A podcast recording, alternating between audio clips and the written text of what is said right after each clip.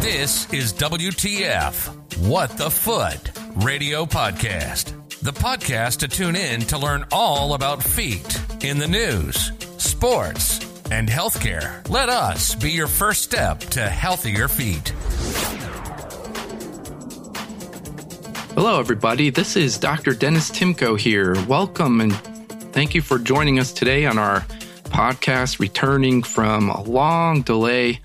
And we are going to eventually talk about ingrown toenails, but I did want to start out the podcast today by telling everybody what's been going on in the life of Dr. Timko. And we had a long delay here for probably about five or six years. But the most recently, as everybody knows what they're going through with COVID, but even before COVID hit, I was struck by a injury. I fractured my ankle. Yes, Dr. Timko, a foot and ankle physician, surgeon, podiatrist, whatever you want to call me, broke his own ankle.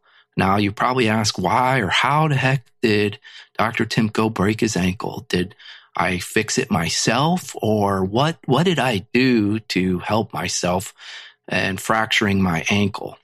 I didn't fracture it as bad as Dak Prescott's ankle, as everybody that follows NFL saw that really gross injury on that tackle where he had a compound bimalleolar fracture that actually came out of the skin. No, I didn't have that bad of a fracture, but I did fracture my ankle and had to have it surgically fixed. This caused me about a six month layover. Yes, once you hit your 40s, it doesn't heal as fast. So I definitely learned a lot from that experience. I fractured it in Brazilian Jiu Jitsu, and that's another story that I'd like to discuss. But one of the main things that I learned from fracturing my ankle, and I would say to every doctor out there that this was such a positive, even though it was a negative occurrence, it was a positive part of being a physician and helping me learn what's on the other side. As my patients, the other side of not being a doctor, of being the patient now, I learned so much on what patients go through.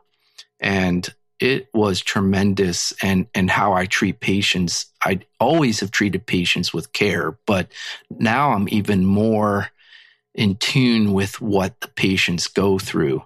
So when I discuss with patients follow up care, what it's going to feel like for anesthesia, what the pre op and the intra op and the post op and, and what to expect and how long things take to heal and what the pain feels like there is nothing more than actually experience it yourself. So I'm not saying to all these doctors out there to go ahead and fracture your ankle if you're an orthopedic or, you know, cause a stomach problem if you're a GI doctor, but it does help a lot. And I think I have an edge over a lot of other physicians in that I now have experienced something that a lot of people haven't that treat people that have it. So if anybody wants to ask me questions on what it feels like, then please give me a call, send me a message. I'd be more than happy to explain you my experience. So let's get started about the topic of ingrown toenails. Ingrown toenails I see quite a bit in my practice. It's probably second or third most common problem that walks in the door in a podiatry office. And right now, as fall begins to come into effect and temperatures start decreasing, and patients are now wearing more closed toed shoes. And also with COVID 19 and quarantining and people staying in more often, I think we neglect our feet more and we haven't been out. We didn't change our shoes. And sometimes I feel that this can cause more pain in our feet, not being able to go out, move around, and exercise, period. So I have noticed people getting ingrown toenails that are sitting on it, getting a little bit of pain in their toe, and not wanting to go to the doctor because they're afraid to go outside. So I'm seeing more and more of these. And basically, what an ingrown toenail is, is when your nail becomes long on the side. Maybe it's on the inside of the toe or the outside of the toe. And sometimes when you cut them wrong or sideways, or you cut them too short, you catch a piece of skin or you cause the nail to be a little crooked. And as it grows, it pushes into the flesh. And now that introduces a almost like a hole or a puncture into your skin, which then allows infection, bacteria to enter your body, period. So I have seen patients with swollen toes, painful toes, and other causes other than cutting them wrong is poor shoe gear. And what I mean by that is their shoes aren't fitted correctly. They're either too tight, too small, too narrow, and most of the time the fitting is causing a problem where it's pushing up against the nail and the nail gets shoved into the skin. Another thing is I've seen on pregnant women or people that have the tendency of swelling is that the swelling can increase around the nail, causing the nail to be almost engorged or suffocated by the skin which then causes it to puncture through and then cause an infection. So, most of the time, ingrown toenails don't need to be treated by a physician. Sometimes you can just get a little toenail clipper and clip them out carefully without cutting yourself and without hurting too much. If you catch it early enough, that usually does the trick. However, once you get a little bit of a ingrown toenail, that basically starts the process of the nail following that track.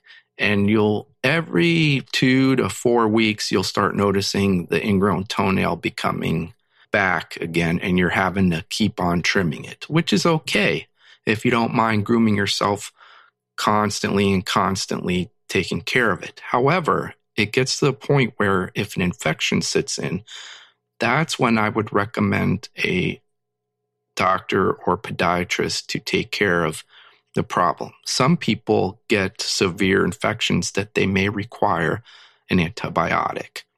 When the pain becomes so unbearable and the toe is severely red, warm temperature, and feels like it has its own heartbeat, that's usually a sign of infection, and you definitely need to seek out a physician preferably a podiatrist, as we are usually the more experienced in this subject. And now it's time for a Timko tip. Timko tip. And here is your Timko tip of the day. When it comes to ingrown toenails, prevention is the key. And trimming your nail straight across is probably the most important tip that I can give to prevention.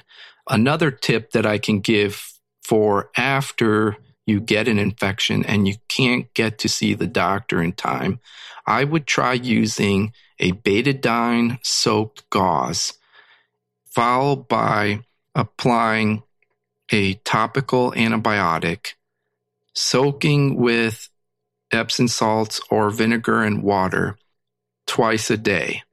This should decrease the infection and possibly buy you some time until you can seek a podiatrist to have the ingrown removed. So now you have an ingrown toenail and you've tried everything you could try at home. And what do you do? At this point, if it's still hurting pretty bad, it's time to seek a doctor or podiatrist. And don't be scared yes, you're going to have a little bit of discomfort during the treatment, but it's not as bad as it seems. We do perform the procedure to remove these ingrown toenails in a very clean atmosphere. we utilize a cold type of spray to numb the skin. We do anesthetize the toe that's infected with the ingrown toenail. And that way, once the toe is anesthetized, you will not feel anything. The toe becomes numb and the procedure is painless. One of the most common things I see is people get a little too excited and concerned after they see other type of physician or an urgent care facility that's not as experienced in treating ingrown toenails and have a bad experience and then they come and see me and realize it's not as painful as it should have been. But sometimes people get a little bit anxious and it makes it a little bit tougher on me to treat them, but we still do a great job in giving the patient a chance to relax, lie back, and utilizing the cold spray and nice soothing music. And even I cover the patient's view from what I'm doing. And that's a huge help in keeping the patient comfortable and not having as much discomfort. So just remember there are a couple different ways before I end this podcast to treat ingrown toenails. And one of the most common ways is called a matrixectomy, which is a permanent removal of the toenail. And it only removes the corner of the nail, not the entire nail. And we utilize a chemical called phenol to kill the matrix also known as the root of the nail on the side or corner that it is growing into. So that way there is a 95 percent chance of success that that side or corner of the nail will not return and cause another ingrown toenail if the procedure is done correctly. But sometimes it does come back, even if the procedure is done correctly, about 5 to 4% of the time. Hopefully, you enjoyed our show, and we will be bringing you more episodes on different aspects of feet and sports, as well as my new passion of non traditional treatments for different foot ailments in the herbal medicine world. So, I want to thank you all for listening to our show today. You can always contact me via email at drtimko at feetdoc.com or find us on Facebook, Twitter, Instagram at stlfeetdoc. Thank you for listening to WTF What the Foot. We hope you continue to step forward to better foot health.